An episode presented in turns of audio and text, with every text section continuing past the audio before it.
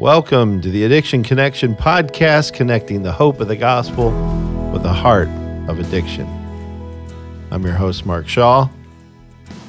Today, I have a special guest in studio. This is such a, a privilege, and, and I get excited. The listeners can probably tell the difference between me doing these by myself and doing it with somebody in the room, especially somebody six feet away from me that I can stare at because you have to be six feet away now. Socially distanced. That's Yeah. right.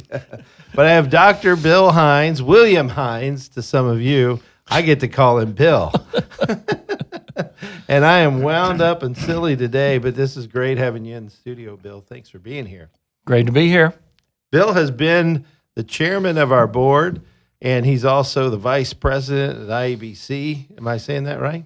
And um, author, speaker. He's recently uh, taught in South Africa, and they loved him. Pastor Sabrin DeSchwart and others have really appreciated his teaching, as we have in the Addiction Connection. We look forward to doing more stuff together in the days ahead. So I am fired up about Bill being here. We're going to talk about one of his books.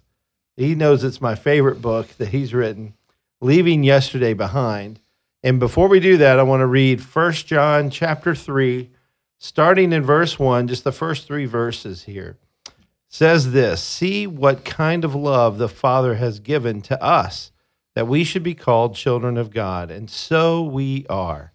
The reason why the world does not know us is that it did not know him. Beloved, we are God's children now, and what we will be has not yet appeared. But we know that when he appears, we shall be like him, because we shall see him as he is. And everyone who thus hopes in him purifies himself as he is pure. Well, we're going to talk a little bit about uh, identity in a minute. I don't want to spoil it, but that's such a big part of uh, biblical counseling, isn't it, Bill? Just talking to people about their identity in Christ and being a children, a child of God. One of His children is a is a thrill, a privilege for me.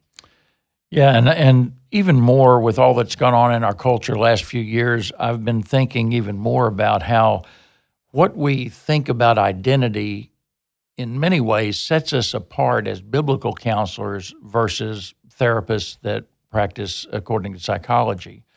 Uh, for instance, you could take the 12 steps that we've talked about a lot, and individually, some of those steps we, we can find uh, support for, uh, asking people forgiveness, things like that.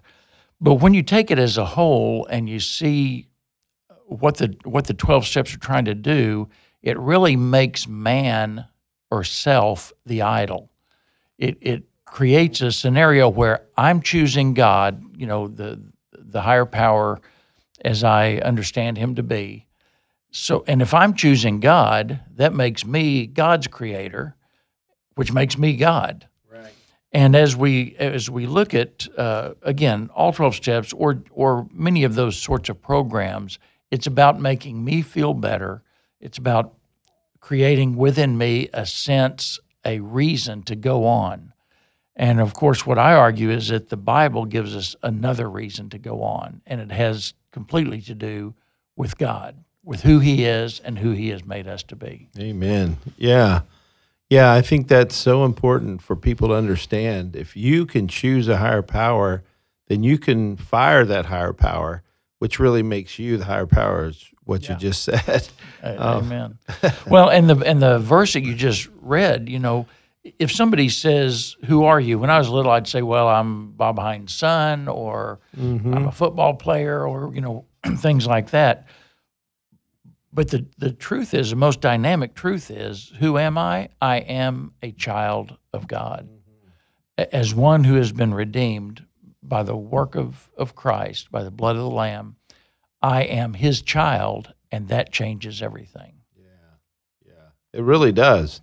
I mean, when you have a good idea of your heavenly father, you know, sometimes from your earthly father, you you had a good father, I had a good father. Um, not perfect, but uh, Sure. it gave me a good image of my heavenly father. Not everybody has that, but that's still not an excuse, is it? I mean, Oh no, you know, you know, somebody will say, "Well, I did this or that terrible crime because my parents did this." Well, I could find a whole lot of people whose parents did that that didn't turn out to be criminals. You know, they made other choices along the way, and and even uh, when when we uh, do evangelism, sometimes you'll hear people say, "Oh." Jesus died because he loved you. Okay, that's certainly true. He he loves he loves us. He loves the people he died for. but I've also heard him say uh, things that you were so worthwhile, you were so important to Jesus that he died for you, and he would have died for you if you were the only person that ever lived, because you're so important. Well, there we've switched we've switched it from Christ to the person, and looking at Titus three Verse 4 But when the kindness of God our Savior and his love for mankind appeared, he saved us not on the basis of deeds which we have done in righteousness, but according to his mercy by the re- washing of regeneration and renewing by the Holy Spirit, whom he poured out upon us richly through Jesus Christ, excuse me, our Savior, so that being justified by his grace, we would be made heirs according to the hope of eternal life that talks about that we offered nothing in the trans in, in that transaction, mm. but Christ offered everything, mm-hmm. including mm-hmm. these verses about the regeneration and the renewing of the Spirit. He changed us. He changed fundamentally who we are and who we can be in Christ. Mm. And so we don't take from that, oh, that I'm so important or life is about me being happy. I think we should take from that my father has gone to great lengths to draw me to himself, to change me to be someone that walks as his son. Mm-hmm. Yeah. It's not about us. I think sometimes when we read the Bible, no matter where it is in the Bible, we think about ourselves and um, kind of read it in a selfish kind of way. I mean, not always, but that's certainly a, a, propensity of my own heart and, and all of our hearts, I think, is to to see ourselves as the hero. But really, God is the hero, and like you say, He went to great lengths to draw us to Himself. And uh, Jesus' sacrifice on the cross and the life He had to live. Uh, that no small thing when you when you think about us. Of course, to God, it was something to do that he could do, could accomplish. He didn't need any help from us. Uh, but I like your emphasis there on it's really about what God did to save us. And then God gives us this new identity. Talk to us a little bit about how our identity uh, shapes us. I know in Leaving Yesterday Behind, uh, it, it's one of my favorite top five books of all time. It's just an easy read it hits a lot of different really good topics where you deal with anger and depression and self pity and all those kinds of things, and you treat it in such a um, a profound way, yet in a in in brevity of words, which I'm not doing right now. But it's uh, it's so good, and uh, you know, for somebody who doesn't have a lot of time to be able to grab that book and read it in a weekend. And of course, you know, I say read in a weekend, but I mean, I was reading it nonstop. You know, I couldn't put it down. But I just thought, man, this book hits on so many issues, and I love the title, "Leaving Yesterday Behind." Um, just, just a great book, and I'm very thankful for it. I think people in a you know struggling with addiction need need that book. I mean, it's vital to what to their uh, spiritual growth. So I, I appreciate that, and I when I was talking to the publisher about publishing it, I told him it was a man-sized book. Yeah. Meaning that it was the size of book that a man might read. Yeah. because it wasn't too long. Um, but and it might help to know there's a, a process through the book. It starts with what is my problem and who is to blame, mm. and uh, basically the problem is this sin nature, and I'm the I'm to blame because I persist in that.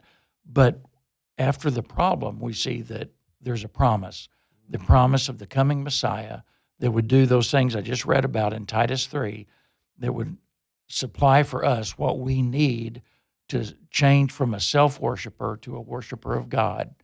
And then we get into the process, and the process starts with grace. God gives us grace for this journey that He set, sets us out on. And grace is it's not just getting us saved, it is empowerment for living. By His grace, because of His grace, He gives us all that we need to persevere in, in this life. And with that, chapter four, He gives us a new identity. And that mm-hmm. new identity, in brief, is as a child of God, and we are to grow up to be like our Heavenly Father.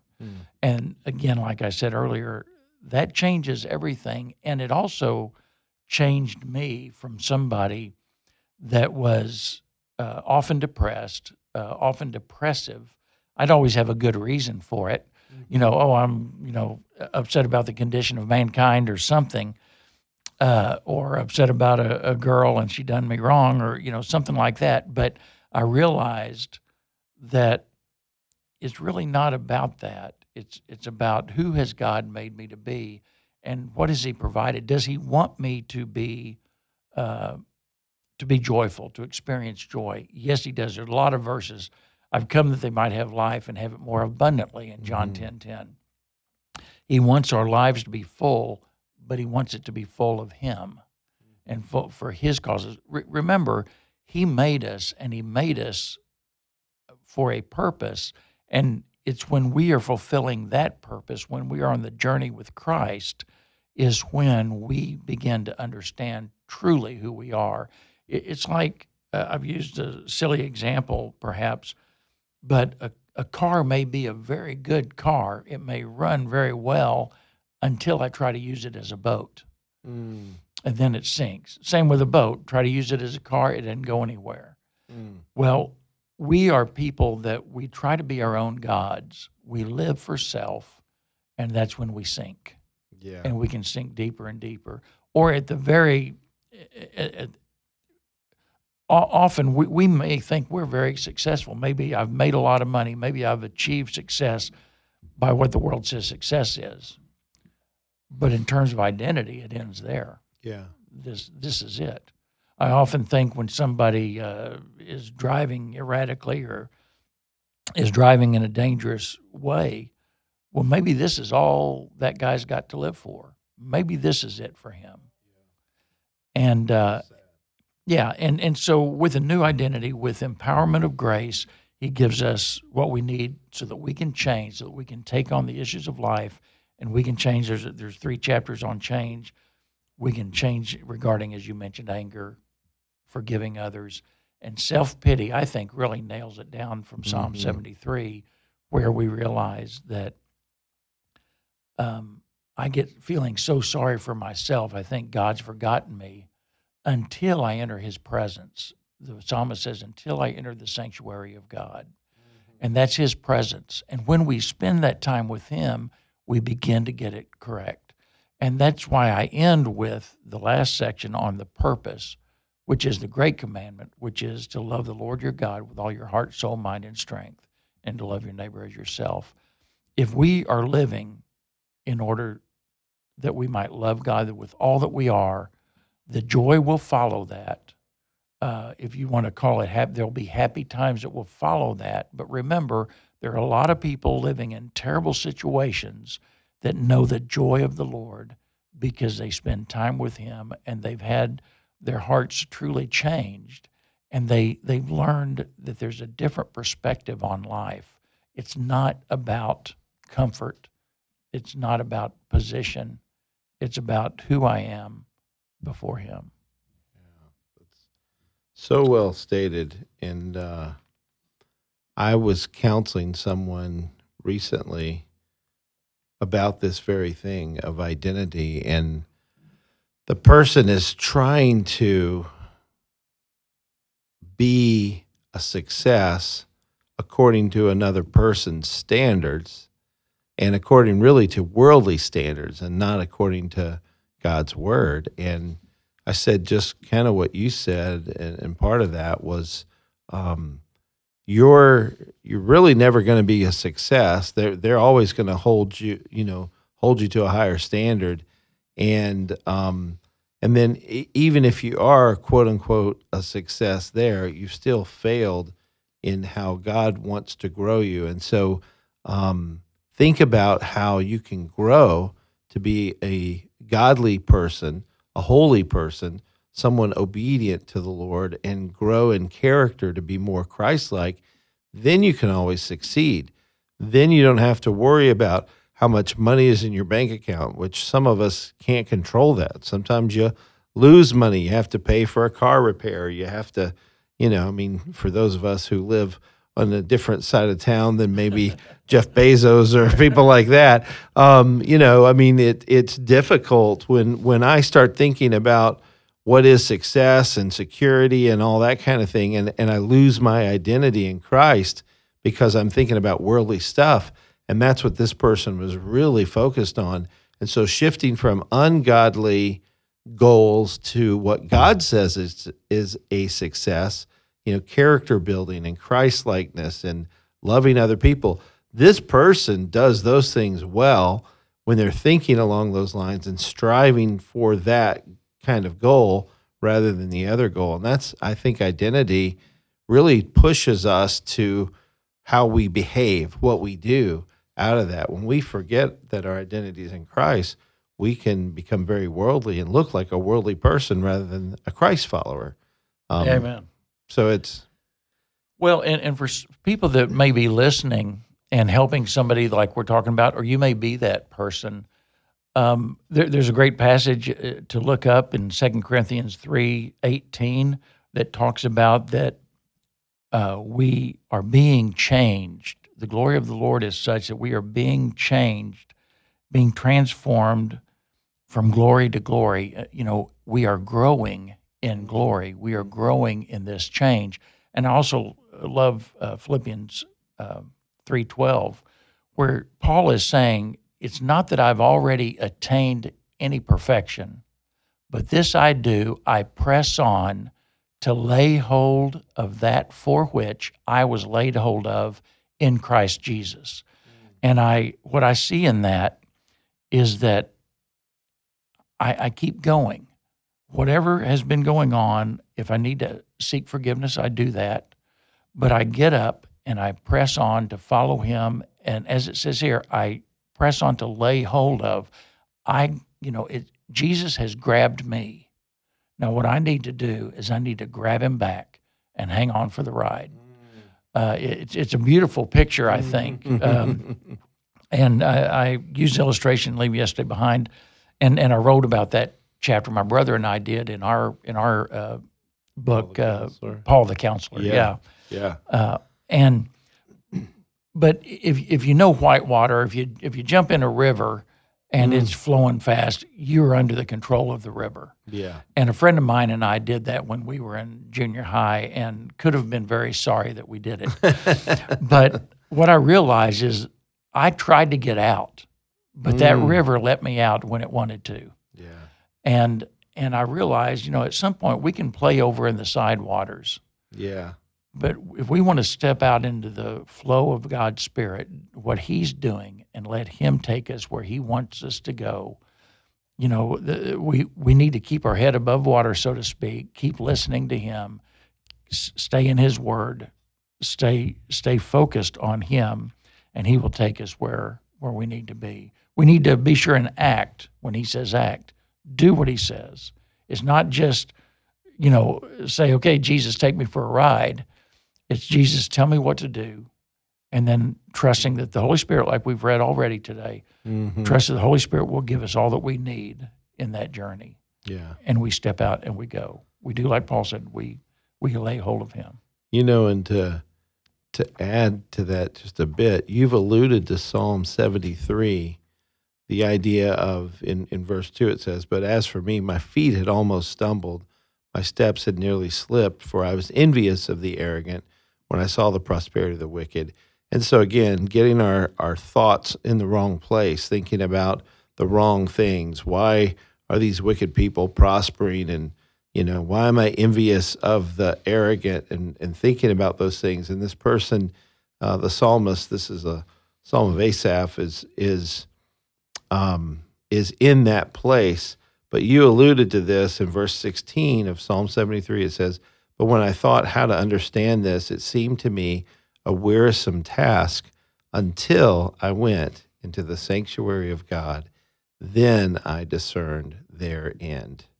And so when we get our heads right and we get in the presence of God, the sanctuary of God, I think represents that that relationship with God, getting in His Word, uh, led by His Spirit, just everything you just said. Uh, then we begin to see and discern. Boy, those wicked people. I mean, they're having a fun time now.